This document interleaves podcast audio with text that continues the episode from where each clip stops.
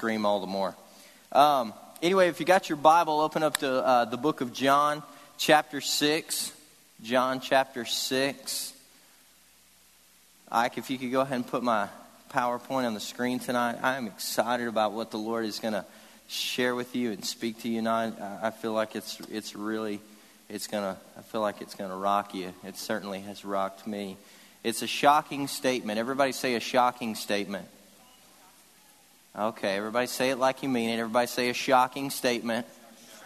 Even if you don't mean it, just pretend, you know, just fake it till you make it and pretend like you love me, and you'll say it for me. A shocking statement. Here's the thing is that a lot of the things that Jesus said were extremely shocking.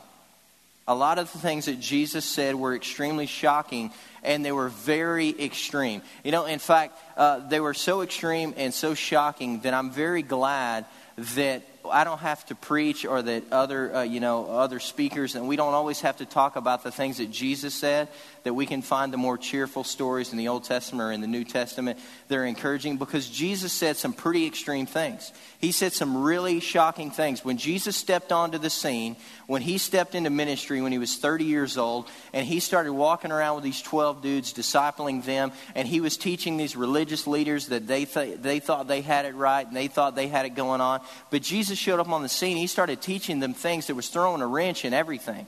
Let me give you an example. Jesus said some things like, you need to love your enemies. Okay, nobody had ever heard of that before. Okay? Love your enemies. Not only do you need to love your enemies, but you need to pray for your enemies. Well, that doesn't make any sense. You know, some of you guys say, I don't even pray for my friends. Why would I pray for my enemies? You know, that's a shocking statement. Not only do I need to not hate, I can, I can maybe do that. Maybe, okay, don't hate my enemies. Okay, maybe I could just dislike them. No, I want you to love your enemies, Jesus said. And then not only do I want you to love your enemies, but I want you to pray for your enemies. That was new information. When he stepped on the scene, that was shocking. That was extreme. They're thinking that how in the world you know, are we going to do this? Here's another. If somebody asks you to borrow something, I just want you to give it to them. I just want you to bless them. Don't worry about it. If somebody asks for your shirt, just give them your coat. I don't. I don't. But no, you don't understand, Jesus. If they borrow something from me, then I need to get it back. No, if they borrow something from you, just give it to them. Buy another one. Save your money. Buy another one. You know, that's the way that Jesus taught. Or here's another one. Uh, what about when somebody does something wrong? You just need to forgive them. Like, forgive them that one instance? No. Forgive them like, you know, like like a hundred times? No, forgive them every time. No matter what they do to you. I want you to forgive them every time. Even if they haven't come to you and they haven't groveled on their knees and they haven't asked you forgiveness. If somebody wrongs you before they even do anything at all, I just want you to forgive them. Well, how often? Every single time. Well, this had never been taught. And Jesus had all these crazy things to say about marriage and divorce. And then the disciples would ask him, and he would be saying all this stuff. And, and I can just imagine the disciples going, I don't, I don't, I don't understand. Like, it just seems like it would be better for, for us to not even get married the way Jesus is talking about marriage and divorce. It would be better for me not even get married. And they would go, well, well, is that what you're saying? And he would just go, yeah, and walk off. That's extreme. It's shocking to try to figure out the things that Jesus meant. I mean, when he, he, threw, he threw a major wrench in, in this kind of stuff, in this new way of living, because Jesus, he wanted to give us a new way of thinking. He wanted to give us a new way of living. He says, Listen, you're in the world, but I don't want you to be of the world. Okay, I'm going to model an example of character for you that I want you to follow after. Here's the things that I want you to do. I'm going to live like I want you to live. Even though you're in the world, I don't want you to think like the world. And, and, and you know, the thing is, is this is what's so cool about people, and they're wondering about if Jesus is real or not. And here's the thing this is what makes Jesus Jesus, is because you couldn't make this stuff up. You see, if you were trying to be Jesus, or you were trying to start a movement, or you were trying to start a religion, you know what kind of things you would say? You would say, defeat your enemies. Don't love your enemies. Don't pray for your enemies. You would be saying, defeat your enemies. That's the way you start a movement or a religion. We're going to defeat our enemies. Or we would be saying things like, no, if you're getting overtaxed, the heck with that. Don't pay your taxes anymore. That's what we would be saying. But Jesus, he didn't, he didn't talk that way. So we know that, man, Jesus has to be who he says he really is. Because we couldn't make this stuff up. I mean, this is incredible information. And I just think that buried in these statements that Jesus made all throughout the Bible, buried in these statements, there are huge nuggets of wisdom and truth that we can draw from. Buried in these statements, if we can put aside our questions, if we can put aside our misunderstandings and, you know, as people and as a culture, what we don't understand, we get scared of. We can't get passionate about things we don't understand. But if we could just put aside our questions, put aside our misunderstandings, and understand that inside this statement that Jesus is saying, buried inside this statement, there is truth, there is great truth, and there is great wisdom here. If we can put aside our questions, put aside our doubts, put aside our worries, and just figure out that there is a truth and a wisdom that I am missing that I need to get a hold of. Because Jesus really is Jesus. And so, we're going to take a look at John chapter 6. Jesus makes one of these incredible, shocking statements. And we're not going to define it, we're not going to dig into what the statement means, but there's something that I want us to be able to get a hold of tonight that we grab from these shocking statements that Jesus says. First off, we're going to look at uh, chapter 6, verse 50, 53. And let me just kind of set up the scene for a second. Jesus was doing great miracles all around the town of Galilee and, and Capernaum and places like that and he was doing these great uh, miracles and signs and wonders. So he was gathering. Uh, these people were starting to follow him because they were considering him to be like a rock star. He could do all these great things and cool things, and, and legs were growing out, and arms were growing out. People were being raised from the dead, and eyeballs were popping out. And all this kind of cool stuff is happening with Jesus praying for people, and every lepers are being cleansed, and he's doing all, he's breaking all these rules and regulations and everything. So he's, he's got this following now. And he does something that right before this story, he feeds 5,000 people. I'm sure most of you guys that are here tonight have heard about Jesus feeding 5,000 people. There was 5,000 people that were following him. Basically, they didn't have any food. The disciples wanted to send them away because they didn't have any food to feed them. They had five loaves and two fish, and Jesus said, You feed them. And the story goes they fed 5,000 people. They would go back to the basket where there was five loaves and two fish, and they would be multiplied. And somehow, some way, they would go back to the basket and they would be multiplied. And they were passing out all this, and it fed 5,000 people plus leftovers, plus 12 baskets of leftovers. That is a big, huge fish fry, baby. That is huge. And so he feeds 5,000 people. And so now they are following him. They're following him across the Sea of Galilee, all the way across the Sea of Galilee to a town called Capernaum, okay? Where they're following Jesus because he fed them. Now, you have to understand if you can feed 5,000 people, you are a big deal in the first century. Do you know why you're a big deal? Because food was very important back then. It was extremely important. It was rare. You know, it was hard to make. If you were poor, it was hard to get the supplies to be able to make food. People were scrounging. So if you could make, if you could feed 5,000 people, you were a rock star. I mean, you had a following. Usually the one who could feed the masses was going to be the one who was, in, who was king. He was going to be the one who was in control. So he's got 5,000 people that are shocked, they're amazed, they're blown away what he just did for them. They're saying, This guy just fed us, so we're going to follow him. It's just like us many a times. We're riding on the highs of life. We're flowing in the favor of God and we're being healed and we feel good at church. And, and man, things are going great for us and God's blessing us, man. And our Bible studies erupting and, and man, God's speaking to us and we're on the high and we're, it's all about emotion. And, and man, God's doing great things in our life. And it's like, man, Jesus, I will follow you wherever you go because you are feeding me. And man, I'm getting stronger. I'm getting built up and great things are happening, man. Great things are happening in my church. So I will follow you all the days of my life. I'm with with you, man. I'm with you. I'll follow you. I'll walk across the Sea of Galilee. Galilee, I'll paddle, I'll swim, I'll do whatever it takes. I'm following this guy because he is working in my life. But sometimes when the dark times come along and the tough times comes along, it becomes not so much fun to follow Jesus anymore. It's not as easy to follow Jesus when he's not feeding us anymore. Oh, or when it seems like Jesus is silent or where it seems like he's absent, it's not very fun to follow him anymore. And there's tough times where we wonder, man, God, where you at? Man, I've been praying, I've been seeking, and it just doesn't seem like you're showing up with all this bread and all this fish, and I just don't understand it. And it seems like, man, I just don't know if I want to follow him anymore. It's not so much fun. So here comes this crowd of 5,000 people. They show up. They said, man, we want the bread, we want the food, we want it all. And Jesus takes this time that he has with them, and he says, okay, Here's what I'm going to do for you. You came to me because I could fill your belly. But I want to do something greater than that. I want to give you bread today that will last for an eternity. I want to give you the words of eternal life. So Jesus knew that they were there for one reason to get their bellies filled. But Jesus said, I'm going to take this time because I want to teach you a message And that if you're willing to listen to this message, it will be the words of eternal life. But today, I'm not going to feed you. Today, I'm not going to take care of you. All I'm going to do is speak to you today. And they thought, well, that's weird. I, I, I, I don't know. You know, the, the bread, the fish, we're hungry. But Jesus said, no, you don't understand. I am the bread of life. I am the bread of life. And they're thinking, bread of life? And they're just getting confused. He says that, and they're getting confused, and they're starting to wonder. And then he says this shocking statement where it gets really weird where it just seems like Jesus takes a complete left turn. It gets weird. They have no idea what to think. People are leaving him. Things are getting strange. It, it seems, you know, if there was ever a time we could preach about vampires in the Bible or Ed, Edward Cullen or Twilight and all that stuff, it would be this time in the Bible that we could preach about vampires and wonder about vampires because he starts preaching some weird stuff. And people are going, I can't handle this. This is just too weird. So Jesus says this in verse 53. They're there to, you know, to get fed, and Jesus says this. Jesus said to them, I tell you the truth, unless you eat the flesh of the Son of Man and drink his blood, you have no life in you.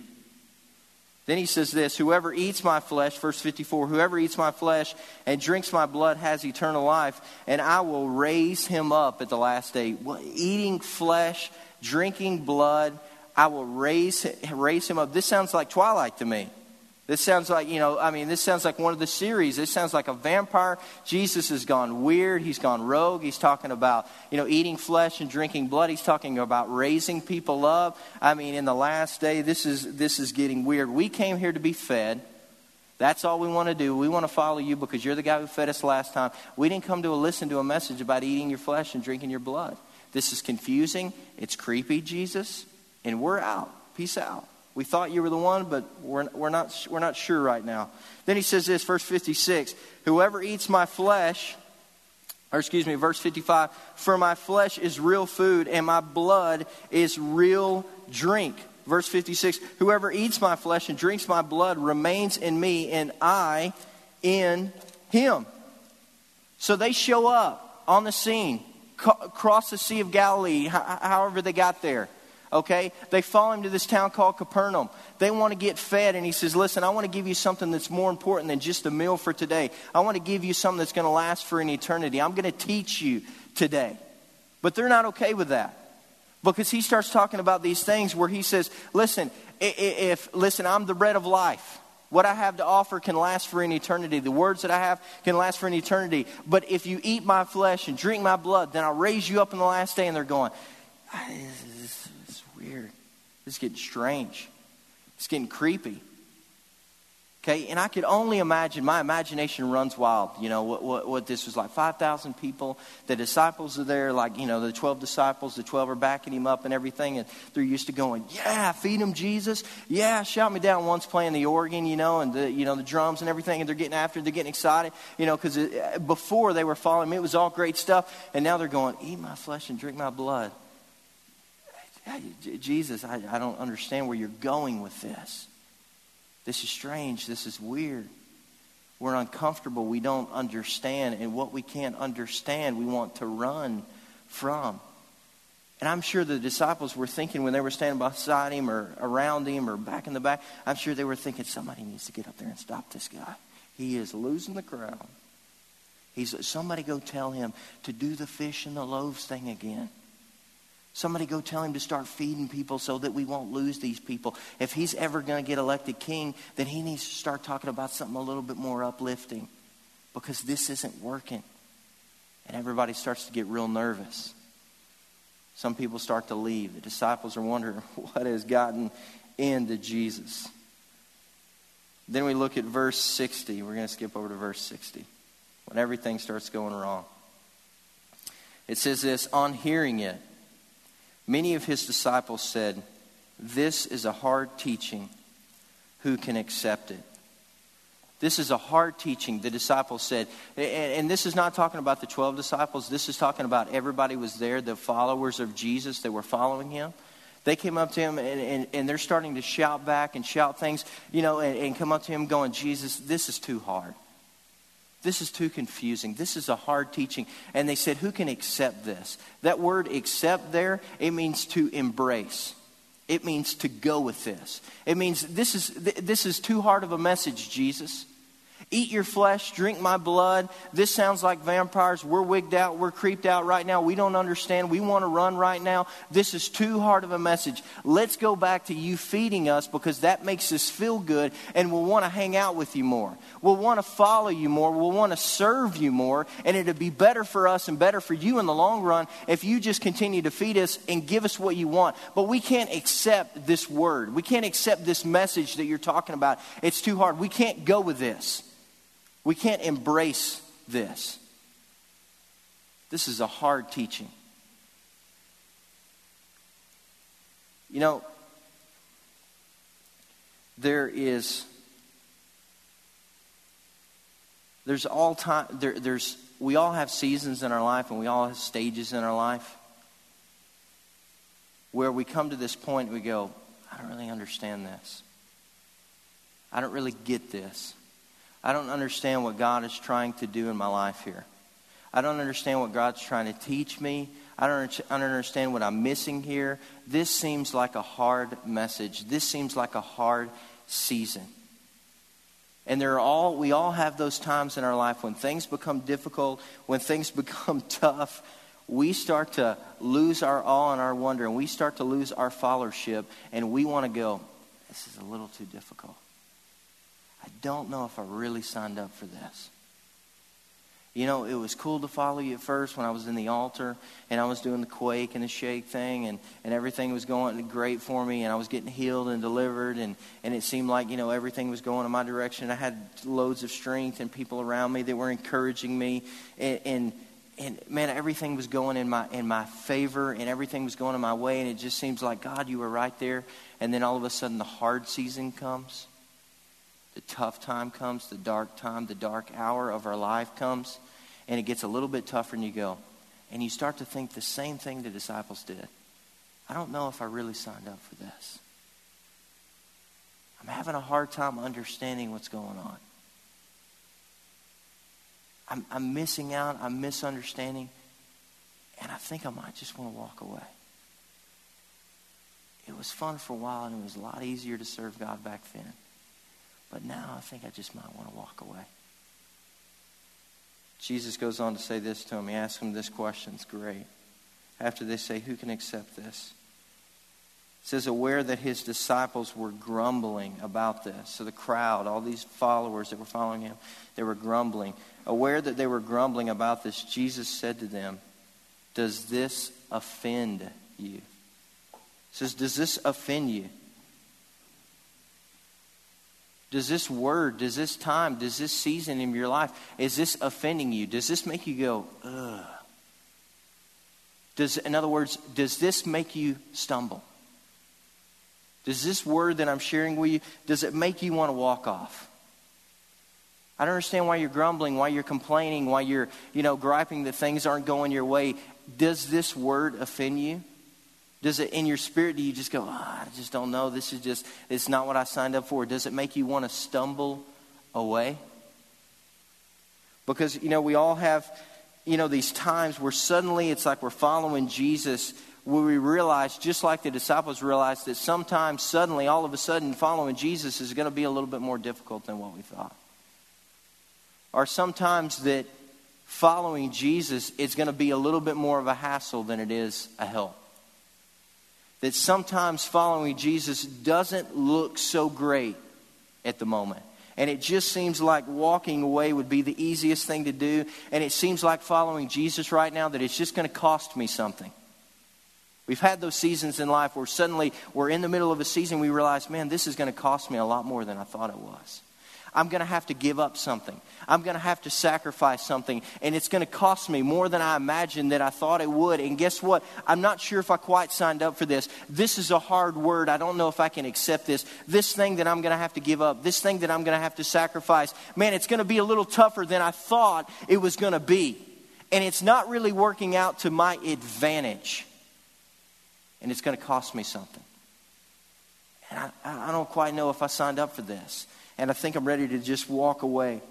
You know, because we think about when we were a kid, it was easy to serve the Lord. You know, the, the games and everything, and, and, and, you know, if you grew up in children's ministry and everything like that, it was easy to serve the Lord. And there was a time when you were a kid and you memorized all the Bible verses, or, yeah, we all had those times where it was super, super fun to serve the Lord. But then as we got older, maybe we went into high school or we went into college, guess what? It sounds we tried to carry on and we wanted to serve the Lord and we wanted to live a Christian life, but then we realized that we were the only one who wanted to do that anymore. And then we realized in that time, in that season, that stage of our life where we were in high school or we were in college, there was that season where we felt like we were the only one who really cared anymore. And he thought, this is going to cost me a lot more than I thought it would. Man, this is a hard time. This is a tough season. And you felt, you felt like walking away.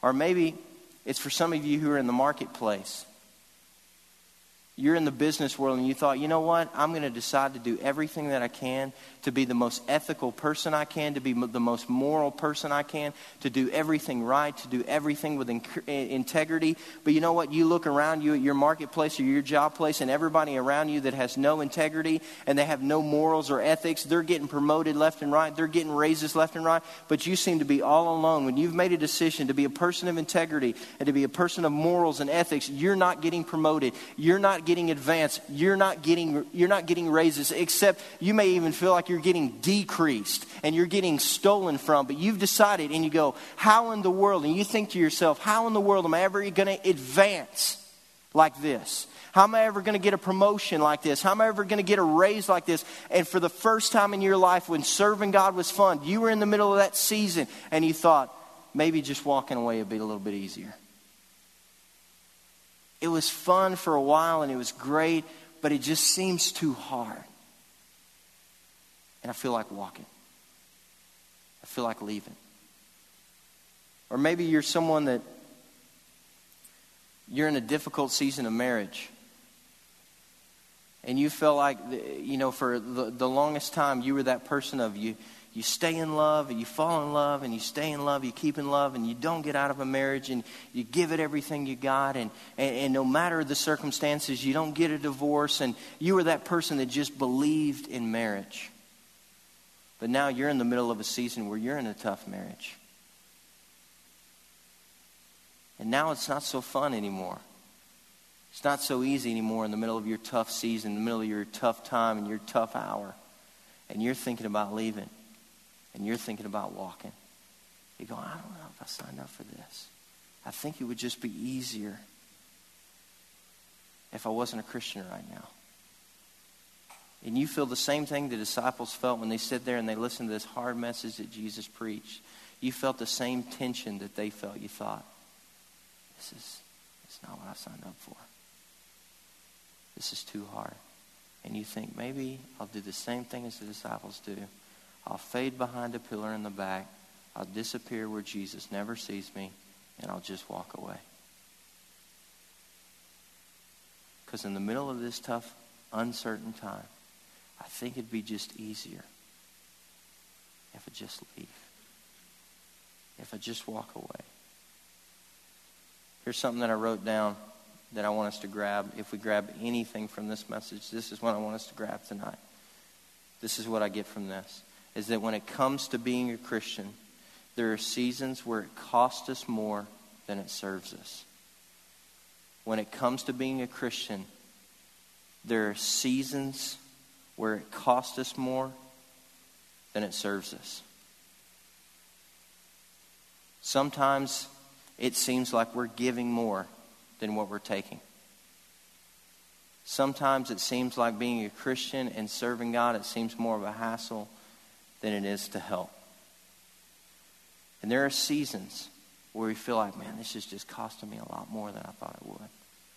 And there are those seasons, and I promise you, if you haven't been through one, you will go through one. And if, if you've already been through one, you completely understand where there are seasons where you feel like this is costing more, me more than it's serving me more. So let's find out what Jesus says. Verse 66 says this From this time, many of his disciples turned back and no longer followed him. Things got too tough, too difficult.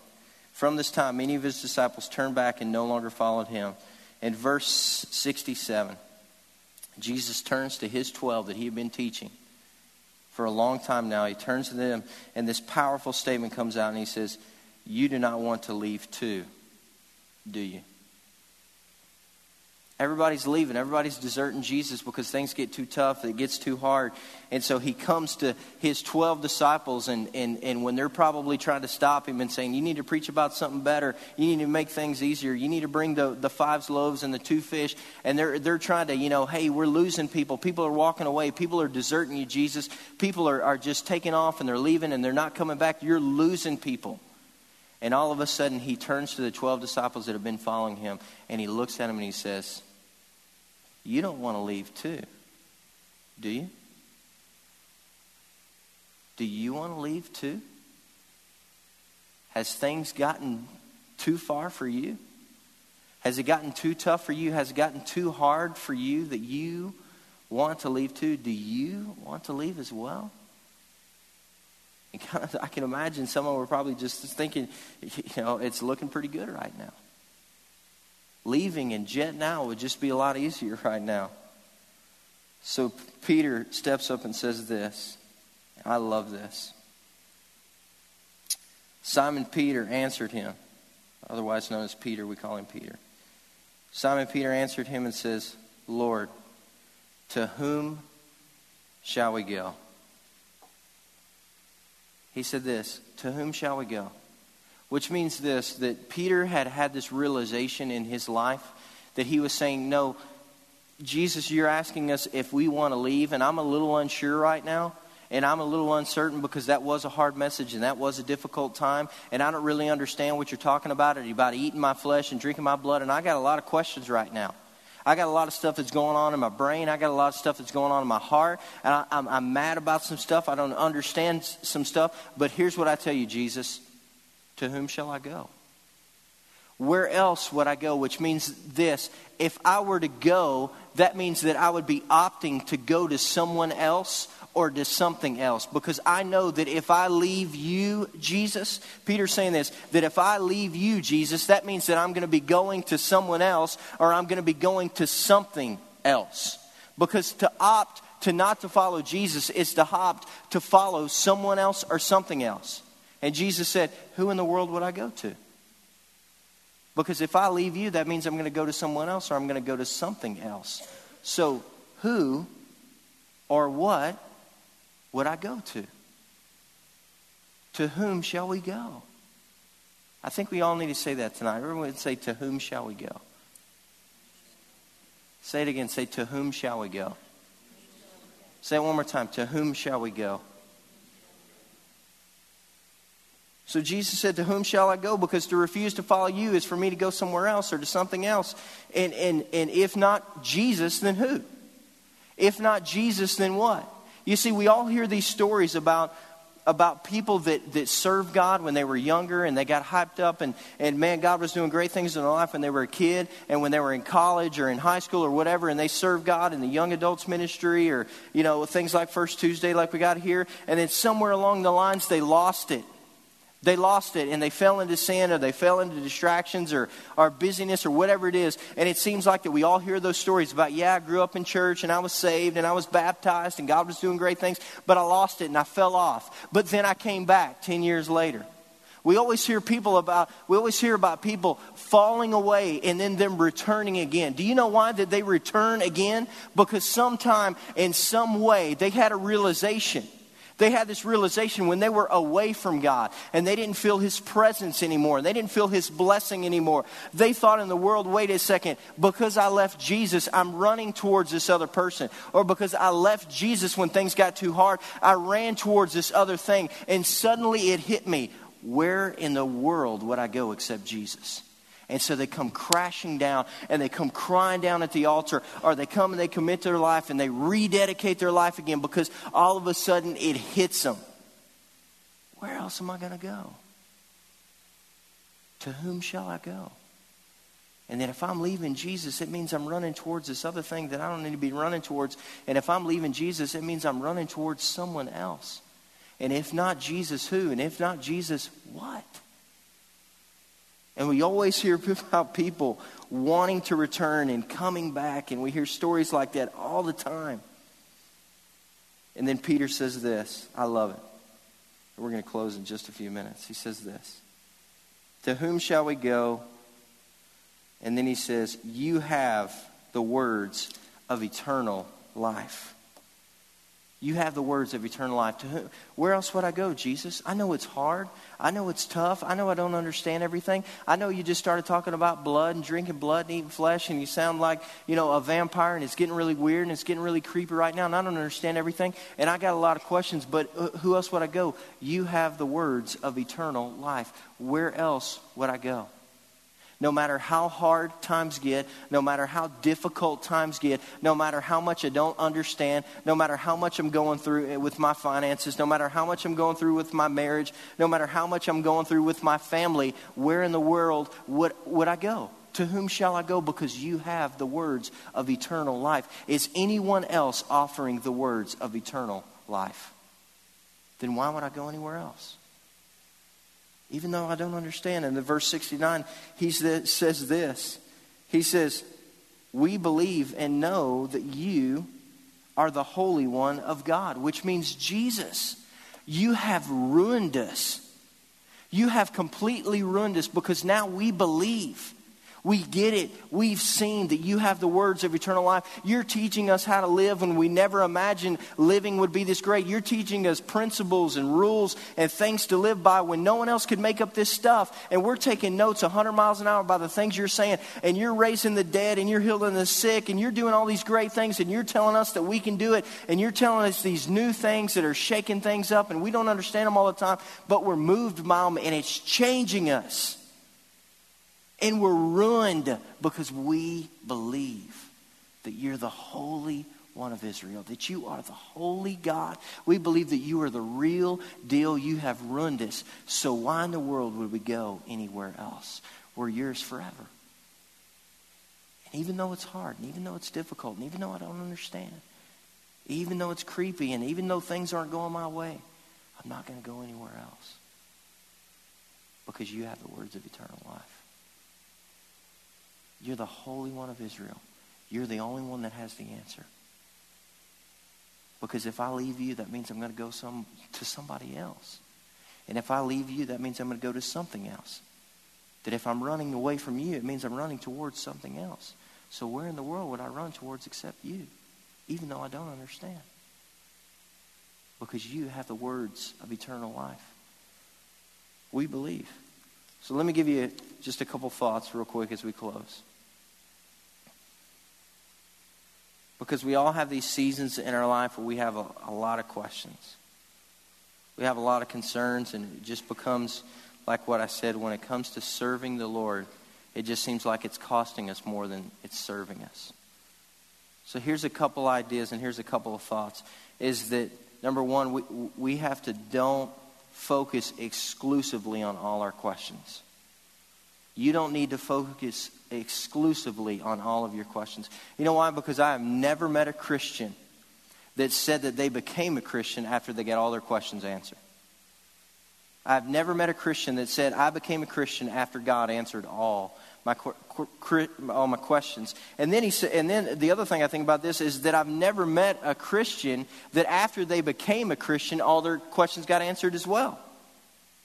Is that you don't need to focus exclusively on your questions and your concerns and your misunderstandings. That your response needs to be every single time that you get into a rough spot and that you don't understand things and that your questions aren't getting answered and God's not doing things for you. You don't understand everything completely or it's getting confusing or it gets getting really tough to serve the Lord. Do you know what your response needs to be? To whom shall I go? To whom shall I go? I know I don't understand. Everything's tough. Everything seems dark. It seems really, really tough right now. But to whom shall I go? You have the words of eternal life. Where else would I go? See, we get so bogged down by our questions.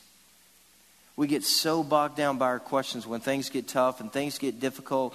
And we always think about leaving and the, tra- the transitions of our life or in the tough times and the dark times. We always think about leaving or the temptations of our life. We think about walking away, but there's something that keeps us there. And it's that voice that speaks to us. When we're thinking about leaving and we're thinking, Christianity, man, it's not really serving me. It's costing me a lot more than I thought it would. And I'm thinking about walking away. But all of a sudden, the Holy Spirit speaks to you the Holy Spirit speaks to you, and all of a sudden you hear something along this You don't want to leave me too, do you? You're thinking about walking away from a marriage that's not serving you, and all of a sudden you hear the Holy Spirit speak to you. You don't want to leave too, do you? Finances are just, you just don't know why, but everything's falling apart, and it's just crazy and you're thinking about giving up and it's just costing you a lot more and people are saying well you need to give your way out of this and you need to make sure that you're faithful. And, and you know what? It, god hasn't it doesn't seem like god's showing up in your finances and you're giving and you're giving and you're giving and god's not showing up in your finances and you're going i think if i just held on to that 10% or that money maybe it would help me out a little bit more. And you're thinking about walking away but all of a sudden the holy spirit speaks to you and says you're not thinking about leaving too are you or you're in a marriage that's just anything far from Christian marriage. And you're thinking, this is just not serving me. It's costing me a lot more than I thought it would. And it's just not working out. It's too hard. It's too tough. And then all of a sudden you hear the Holy Spirit speak to you. You're not thinking about leaving me too, are you? Maybe you've had to make sacrifices that have cost you embarrassment have cost you pride and you've had to leave people behind or leave friends behind or leave relationships behind because you've really wanted to serve the Lord with all your heart. But it seems like you're losing friends. It seems like you're losing relationships because you're trying to make the right decisions. It seems like you're losing reputation and, and you're losing money and it's costing you embarrassment.